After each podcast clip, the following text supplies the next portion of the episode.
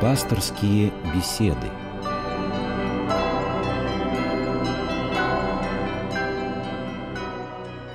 Здравствуйте, в эфире программа «Пасторские беседы». Сегодня в студии Ирина Ковалева и священник отец Георгий Климов. Отец Георгий, добрый день. Добрый день.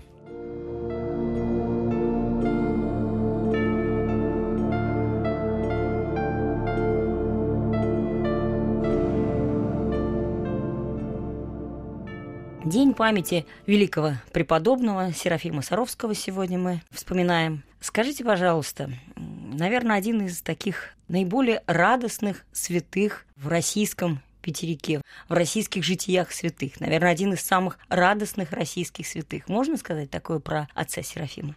Да, я думаю, что действительно это очень э, в силу почитаемости великий прославляемый угодник Божий. И радость, э, которую, как мы знаем, может подать сердцу человеческому только Господь, мы всегда испытываем, когда думаем об этом святом русской земли, хотя уж, что тут говорить, это святой величайший вселенского православия, и когда мы читаем о подвигах великих угодников Божьих, которые подвязались в Нитрийской пустыне, Фиваиде, их э, годы подвижничества выпали на 4, 5, 6 века, и сопоставляем это с преподобным Серафимом Саровским, то мы видим, что он по своим подвигам, по своей духовности, если уж говорить таким простым языком, он ничуть им не уступает. Это светильник вселенского православия, но вот э, феномен того, почему он всегда радует сердце человеческое, наверное, связан именно с самим непосредственно подвигом самого преподобного Серафима Саровского. Конечно, вспоминаются его приветственные слова ко всякому после того, как он вышел уже из затвора, стал служить людям, радость моя, Христос, Христос воскресе. воскресе да. Это ведь действительно глубиннейшее убеждение великого святого о том, что мир пережив воскресение нашего Господа Иисуса Христа, изменился, о том, что тот Новый Завет между Богом и человеком, который приносит Христос, он действительно принесен как дар каждому человеку. И вот преподобный Серафим радует наши сердца именно, мне кажется, в силу того, что э, своей простотой, простыми словами он, может быть, много не говоря, вот, вот этой радостью сердце человека согревает, потому что погруженный в суету, погруженный в зловерие, погруженный человек, ну вот в какую-то такую, как сказать, духовную обездоленность, часто никому не нужный попросту, когда встречается с преподобным Серафимом Саровским или на страницах его житий, или в храме, э, глядя на его икону и видит его благолепный образ, то всегда что-то откликается вот в сердце э, самого, ну, можно сказать, вот среднестатистического э, человека, верующего, а часто даже, можно сказать, и неверующего. Отец Георгий, скажите, ну традиционно монах, аскет, затворник – это человек такого мрачного толка-то в общем, традиционно так воспринимается? Или это такой достаточно мифический образ? А, да нет, наверное, доля э, правды, а может быть не доля, а половина вот истины в ваших словах есть, конечно, Ирина. Дело в том, что ведь если даже мы посмотрим на житие преподобного Серафима Саровского, то увидим, что он очень много времени посвятил вот этому уединенному подвигу безмолвия, когда он скрывался от людей, намеренно просил даже, мы знаем из его жития, игумена монастыря Саровского, в котором он подвязался, чтобы тот благословил ему людей не принимать, чтобы он не имел с ними никакого контакта. Вот та келья, в которой он подвязался, и вдруг люди узнали, что он там, что он уже обилует какими-то дарами прозорливости, пошли к нему, это очень ну, было а, трудно для преподобного Серафима, и вот чудесным образом в житии мы читаем, даже сосны сбросили огромные ветви, преградив людям путь. То есть сам как бы перст Божий поступил так, чтобы преподобный остался в безмолвии. Вот когда мы говорим о такой стадии э, жития преподобного Серафима Саровского, то, наверное, мы действительно говорим, что это аскетизм. Это самый настоящий аскетизм, который избегает хоть какого-то отвлечения на суету. Ну, на суету в таком плохом смысле слова. Но ведь, с другой стороны, по-евангельски говорится, что не вливают молодого вина в мехи ветхие. Прорываются меха, выливается вино. Подвижник должен созреть в благочестивом подвиге. И вот эти э, моменты созревания, и в конце концов, когда он созрел, когда благодать Духа его осенила, иными словами говоря, может быть, таким церковным богословским языком, когда Дух Святой пришел и вселился в него, сделал его себе храмом, то тогда Господь благословляет его выйти на поприще общественного уже служения, чтобы утешать людей. И здесь уже открывается нечто другое, то, что преподобный Серафим несет радость людям. Он, ну, можно сказать, уже дает возможность человеку, прикоснувшись к его как бы подвигу, который вот этот дивный плод его, ну что ли, радости о Духе Святом принес, самому человеку поверить в то, что его тоже ждет Царство Небесное. Он тоже желаем Господом, ждется там самим Христом в Царстве Небесном. Пожалуй, одна из самых известных фраз э, преподобного Серафима – это «Стежи Дух Святой, и тысячи спасутся рядом». Да. Э, отец Георгий, можно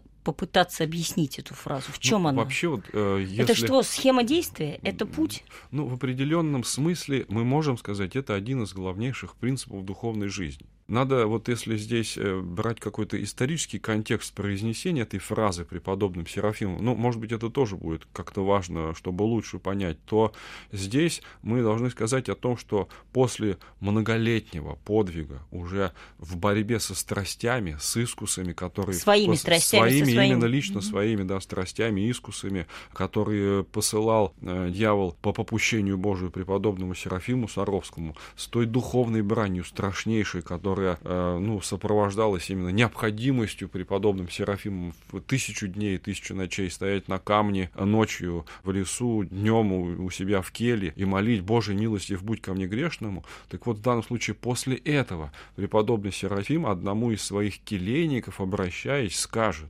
стяжи дух, дальше не святой, точнее, стяжи дух мирен, и вокруг спасутся тысячи. Ну, чтобы, может быть, было... Давайте, подождите, стяжи да. это собери. Стяжи, да, приобрети, приобрети можно сказать, найди, славянское да? слово. Найди, приобрети, то есть стяжи сделай так, чтобы он стал твоим, неотъемлемой частью тебя. Вот буквально так, да, твоего человеческого естества. Дух мирен, дух человеческий должен быть мирен. Так вот, если здесь подводить под эти важные слова преподобного Серафима Саровского что-то э, перекликающееся, ну, с самой главной нашей книгой, с четверо Евангелием, пожалуй, то, наверное, тут можно будет э, вспомнить слова Христа, который в Нагорной проповеди Евангелия от Матфея, когда пытается дать человеку нравственные, главнейшие заповеди, как условие спасения, он говорит, не судите, да не судимы будете.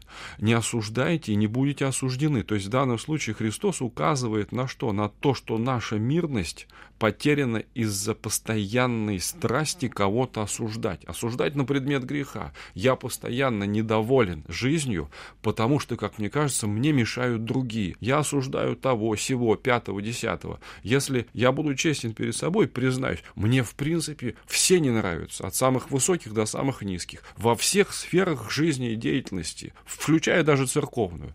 Но Христос дальше говорит – что ты, лицемер, так поступаешь? Вынь бревно, видите, из твоего глаза и тогда ты поймешь, как вытащить сучок из глаза брата твоего. Вот, по сути дела, призыв преподобного Серафима стяжать дух мирен – это призыв заняться собою. И вот та страсть, которая, как сейчас в современном мире говорят, именно дает тебе возможность залипнуть на страсти других, то есть ты обращаешь внимание на грехи других в силу того, что в тебе не просто этот грех, а страсть этого греха находится. Попробуй отказаться от нее. И вот преподобный Серафим говорит, говорит нам, что если мы с этой страстью справимся в себе, то тогда мирный дух, мирный дух найдет другой способ. Не через осуждение, не через раздражительность, не через излияние зла на этого человека, указать ему, указать ему, что ему нужно сделать, чтобы ему от этого греха избавиться через избавление от этого греха, покаяться перед Господом и быть с Ним. Ведь когда э, преподобный говорит, что вокруг тебя спасутся тысячи, он, по сути дела, здесь ставит очень, ну что ли, важный принцип, что ли, или, ну, такую вот мотивацию перед всяким человеком. Каждый из нас ответственный за ближних. И наша миссия не просто думать о себе, а думать о ближних. Ты в определенном смысле представляешь перед ближними твоими, ну, можно сказать, в таком, э, ну, наверное, широком смысле даже православие которое сказать... учит нас спасению. Да, и преподобный Серафим говорит, что если люди, глядя на тебя, почувствуют вот эту теплоту и радость о Духе Святом, они потянутся к ней. Но если ты в себе Духа мирного не имеешь, ну как шило в мешке не утаишь, или Христос говорит, по плодам их узнаете их, ты никогда этот мирный дух вовне не проявишь. Он будет не мирный, а антимирный. И поэтому ты человека при всех своих благих намерениях только будешь отталкивать тем, что будешь даже звать его в церковь, это будет раздражать человека. То есть можно сказать, каким буду я, таким вокруг меня будут люди? Можно сказать, что каким будешь ты, если ты будешь иметь мирный дух то люди э, действительно они не смогут не принять этой мирности, не задуматься, по крайней мере, задуматься о том, что это есть нечто подлинное, нечто ценное, к чему человек, в принципе, должен стремиться. Мне кажется, что так. Вот если мы посмотрим, ну, допустим, там вот в самые, опять же, наши первоисточники, э, ну, допустим, вот вспоминается послание апостола Петра, где апостол Петр, обращаясь к верующим, говорит э, такие примеры слова. «Будьте готовы всякому о вашем уповании дать ответ с кротостью». Почему? Потому что слово человеческое... А можно эту фразу более современным языком произнести? С кротостью. Кротость – это, знаете, такая добродетель, которая постоянно проявляется в том, что человек сам себя умоляет в глазах ближних. Он старается смиренно выглядеть, а ответ дать с кротостью то есть ответ дать так, чтобы, не выставляя себя и свои заслуги, просветить человека э, красотой православия. Так вот, в данном случае, если здесь апостол Петр заповедует нам поступать так, смотрите, причем говорит, о вашем уповании всякому, то есть нет такого человека, перед которым бы ты кротко не должен был бы свидетельствовать о высоте, о спасительности твоей веры, то получается что? Что эта кротость, это именно есть проявление твоего мирного духа потому что без мирности ты опять же никогда не сможешь э, вообще понять, что такое смирение, что такое смиренно-мудрее. А с другой стороны, человек устроен так, что он реагирует только э, по-нормальному, положительно реагирует только на слова, которые произносятся именно с кротостью, именно в мирности духа. Так устроено сердце человеческое. Когда я агрессивно или нахраписто, или насильственно пытаюсь в человека что-то вбить, ну, буквально интегрировать в него то, что мне очень хочется, чтобы он это сделал или так поступал, я чаще всего просто масло в огонь подливаю, и человек э, стопорится, он, он не хочет воспринимать эти слова. А вот когда я говорю в мирности духа, сердце человека, оно, понимаете, как, как бы открыто. Сам даже человек, может, это не понимает.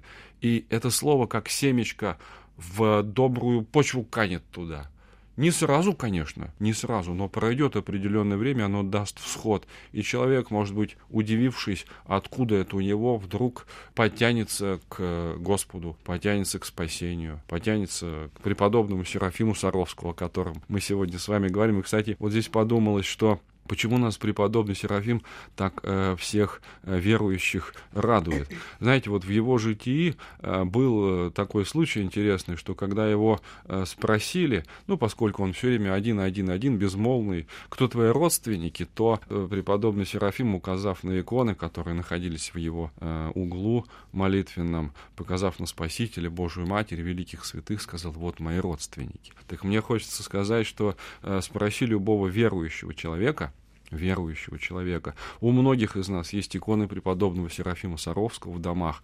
Мне кажется, э, многие из нас с величайшим благоговением, радостью, даже счастьем смогут сказать, вот преподобный Серафим, это мой родственник, ну, духовный, это мой родственник. И это, конечно, согревает сердце наше. Отец Георгий, развейте загадку, которая меня давно уже, ну не то чтобы мучает, но есть такой у меня вопрос. Молитвы бывают разные, благодарственные, просительные, словословные. Молитва Богородицы Дева радуйся. Ну, собственно, если ее разбирать, она же вообще к нам, по большому счету, не имеет отношения. Мы же говорим о том, что Богородица, Дева, радуйся. То есть для меня вот существует некая загадка в этой молитве, которую, кстати, ежедневно преподобный да. Серафим, как в правило, вводил для каждого христианина. Да, да он, он сам его читал и заповедовал верующим. И есть... говорил, что это один из, кстати, кстати да. инструментов получения радости. Да, верно. Ну, сама по себе молитва звучит «Богородица, Дева, радуйся, благодатная Мария, Господь с тобою, благословенна ты в женах, и благословен плод чрева твоего, яко спаса родила и душ наших».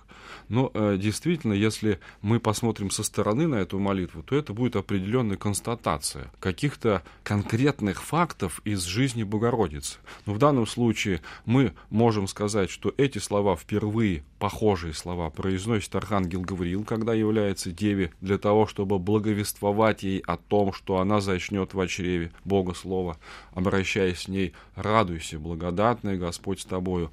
Потом эти слова произнесет Деве Марии Э, Елизавета, э, мать э, Иоанна Крестителя, когда Дева Мария придет к ней для посещения его, услышав о том, что и Елизавета тоже неплодна. Но нам Святая Церковь заповедует здесь читать эту молитву ежедневно, во-первых, ну, как мне кажется, во-первых, для чего? Для того, чтобы мы сами себе свидетельствовали о том, что самая главная радость в нашей жизни произошла. Какая это радость? Вот мы говорим, Евангелие – это радостная весть. О чем эта радость? Это радость, конечно, о том, что попрана смерть, о том, что снято с человеческого рода проклятие, о том, что для нас открыты двери рая.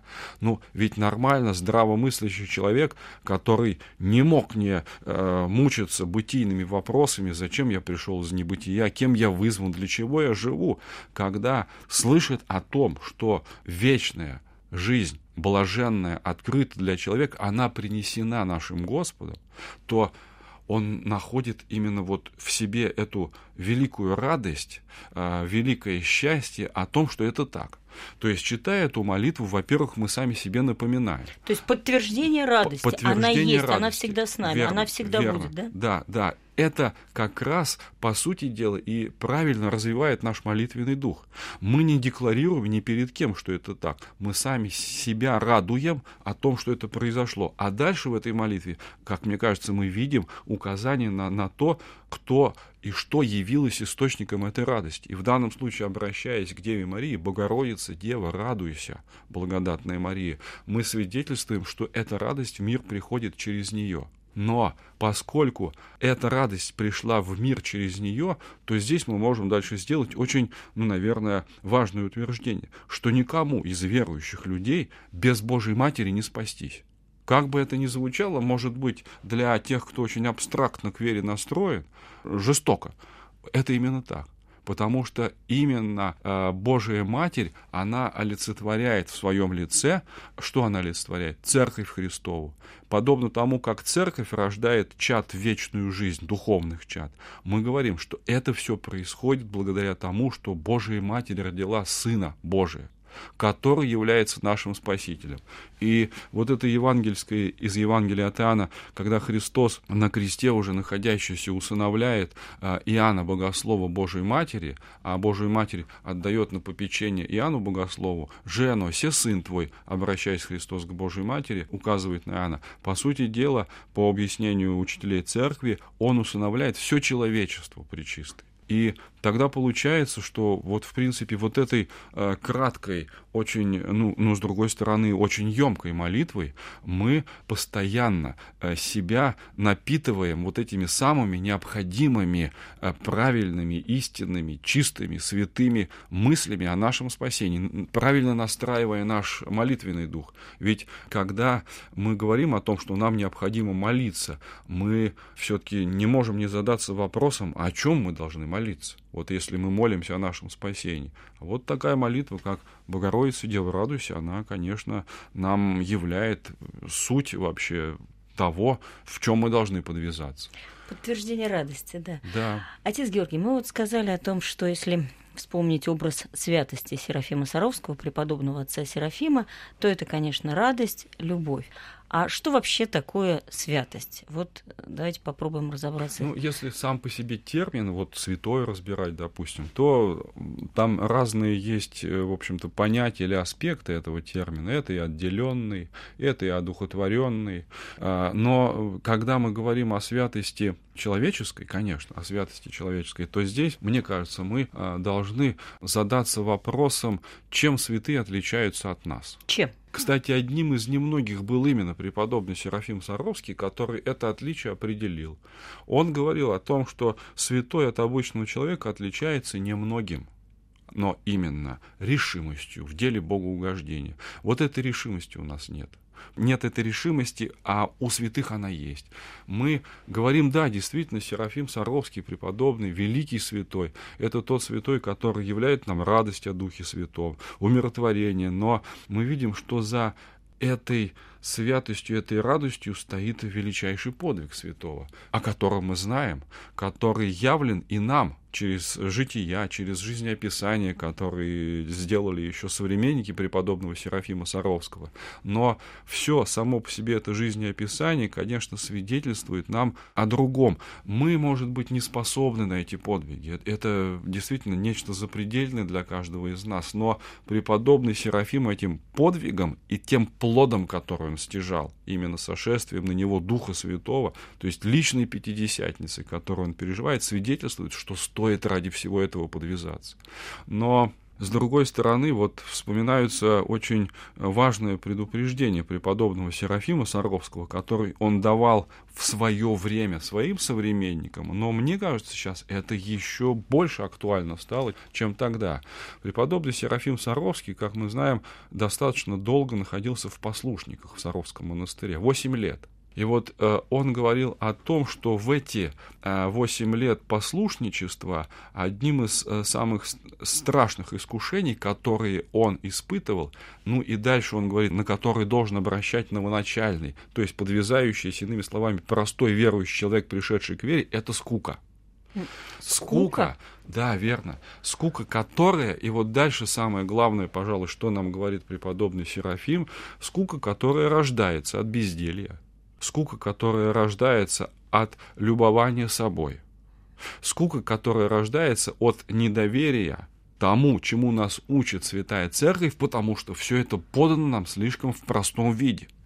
И вот э, здесь, пожалуй, э, преподобный Серафим дает еще другие очень важные, ну что ли, заповеди человеку, чтобы эту скуку победить. И одна из этих заповедей – это именно труд человеческий это именно подвязание в таком самом широком смысле слова. То есть помимо молитвенных правил еще желательно физическим трудом заниматься человеку. Человек ведь, он ну, двух или трех составен, как говорят э, в церкви, и поэтому каждый из э, аспектов человеческого естества, каждая из частей человеческого естества, она должна быть задействована в работе Господа. Это вы говорите о духе его. и теле, да? Это мы говорим о духе и теле. Некоторые подвижники говорят, есть дух, душа и тело. Но в любом случае здесь действительно весь человек, он должен трудиться. И вот, может быть, опять же, это библейская заповедь, которую дает э, Господь Бог э, человеку, ну, на самом, можно, на самой заре существования человечества, но уже после грехопадения, вот эти слова, которые он произносит Адаму, то, что ты в поте лица будешь есть хлеб твой. Ведь для многих толкователей это, это не только проклятие, это еще и спасительная заповедь, чтобы ты был достойным, нормальным человеком, чтобы в тебе был отражен образ Божий, Постарайся сделать так, чтобы хлеб свой есть в поте лица. Как только ты перестанешь это делать, то есть у тебя будет хлеб, и ты трудиться не будешь, ты перестанешь быть подобным образу Божию ты впадешь, ну и в конце концов вот в эту скуку, за которой родится уныние и отчаяние, как мы знаем, это самые страшные грехи. Да, и тем более, если заглянуть в себя, там бездна-то ведь страшная, да, если себе верно, начинать копаться. Верно. И лень, э, которая и бездна, и лень. постоянно провоцирует нас, да, может быть, mm-hmm. вот, вот, вот это все э, в очень, ну, как сказать, простом виде нам преподобный Серафим дал, и обращаясь к его наследию, которое, которое конечно, в сравнении с богословами, там, вселенских э, эпох, оно невелико, но, но оно очень емко Оно очень важно для каждого из нас. Но если почитать житие преподобного Серафима, ведь в принципе там все предопределено было изначально, или нет? Или все-таки он сделал себя сам? Вот знаете, здесь может быть и а, мы можем ну, понятно, это такой вопрос провоцирующий, когда мы читаем, да, все, как бы уже расписано до преподобного да, да. Серафима, да, он избранник Божьей Матери, она постоянно, можно сказать, даже регулярно ему она является, рядом с ним, она является, утешает, она помогает, укрепляет, да, исцеляет. спасает, спасает да, фактически. Совершенно верно, и кажется, что здесь, ну, только как-то преподобный Серафиму остается только принимать то, что над ним происходит, и он входит в Царство Небесное. Но здесь, может быть, скрывается вот, вот в этой простоте, опять же, повествования нечто большее, нечто высшее. Кстати, то, о чем мы можем сказать и э, думая, размышляя над молитвой Богородицы, Богородица, Дева, радуйся. Вот эти простые, казалось бы, слова «Богородица», мы говорим, «Дева, радуйся», э, они заставляют нас свидетельствовать, что мы прославляем Деву Марию как росшую Бога. Там было все определено или нет? Вот здесь нам уже святые толкователи э, древних времен, они говорят, что нет, за этим стоит величайший подвиг Девы Марии, да. Богородицы, угу. потому что она имела дар свободной воли. Она могла поступить так, могла поступить так. Иными словами, ей дано было в воле свободной выбрать или грех, или святость но она никогда не выбрала грех. По учению многих э, толкователей, она даже в мыслях не согрешила.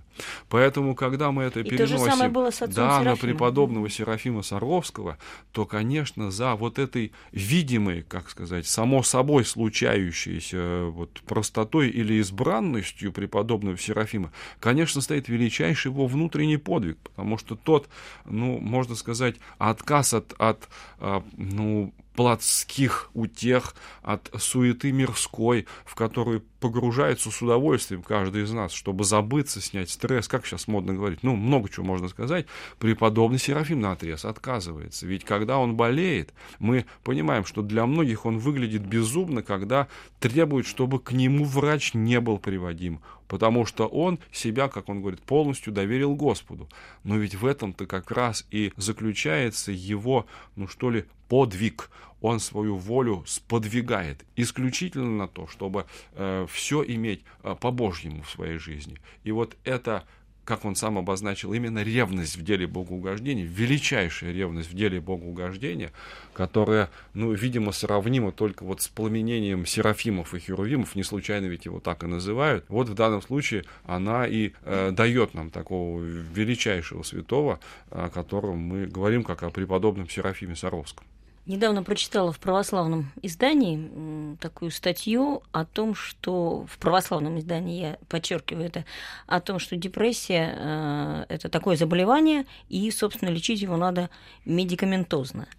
А насколько вообще человеческие болезни, они э, поддаются духовному лечению, на ваш взгляд? Вот человеческие болезни, если мы говорим о какой бы то ни было болезни, то мы должны тут это, как, как сказать, сверить часы именно с учением э, божественного откровения. Ну, наверное, опять же, здесь самым внятным и простым будут евангельские повествования, но в этих евангельских повествованиях мы увидим, пожалуй, самое главное, что источником любой абсолютно болезни, абсолютно любой, или э, соматической, или психической, или психосоматической, выступает всегда грех, как источник этой болезни. Потому потому что грех ложится на душу, а проявляется это в виде болезни на человеческом естестве. Поэтому, конечно, мы здесь можем сказать, что поэтому и лечить любую болезнь абсолютно здесь можно смело утверждать. Ну, конечно, мы говорим для верующих людей, мы не можем навязываться для неверующих, что абсолютно любую болезнь нужно именно вот по этим двум составляющим. Помните, когда Господь исцеляет, допустим, расслабленного, Он говорит, чадо прощаются грехи, потом ставит его на ноги. То есть именно покаяние в тех заблуждениях жизненных, которые я допустил, а, дает мне в определенном смысле гарантии, Шанс. что источник моей болезни изъят из моего естества, а именно грех, он прощен мне Богом. Тогда уже пусть медикаментозно, можно приступать к лечению болезни. Если этого нет, то здесь всегда будет ставиться под вопрос, излечишься ли ты, поскольку грех будет находиться в тебе. Как источник болезни. В заключение короткий вопрос. У нас есть шанс приблизиться к образу святости преподобного Серафима? Конечно, есть этот образ, э, возможность приблизиться к этому образу. Надо действовать как преподобный Серафим. Поменьше думать о себе, о своей самости, побольше о ближних и пытаться стяжать мирный дух. Спасибо большое. В студии был отец Георгий и Ирина Ковалева. Мы говорили о преподобном Серафиме Саровском. Всего доброго.